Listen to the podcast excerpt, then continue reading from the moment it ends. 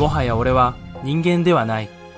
スポーツライターの S は世界三大夕日、マニラ湾の夕日を前に何も感じなかった。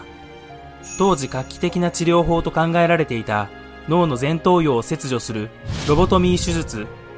S は精神病院に入院中、医師 F によってロボトミー手術を施された。同意がないまま。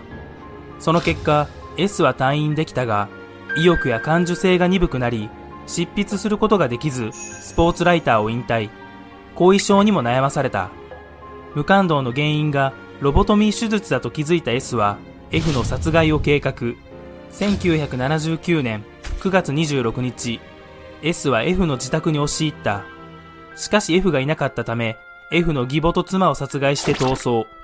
その後逮捕された S は死刑か無罪かのどちらかを望んだが、無期懲役が確定した。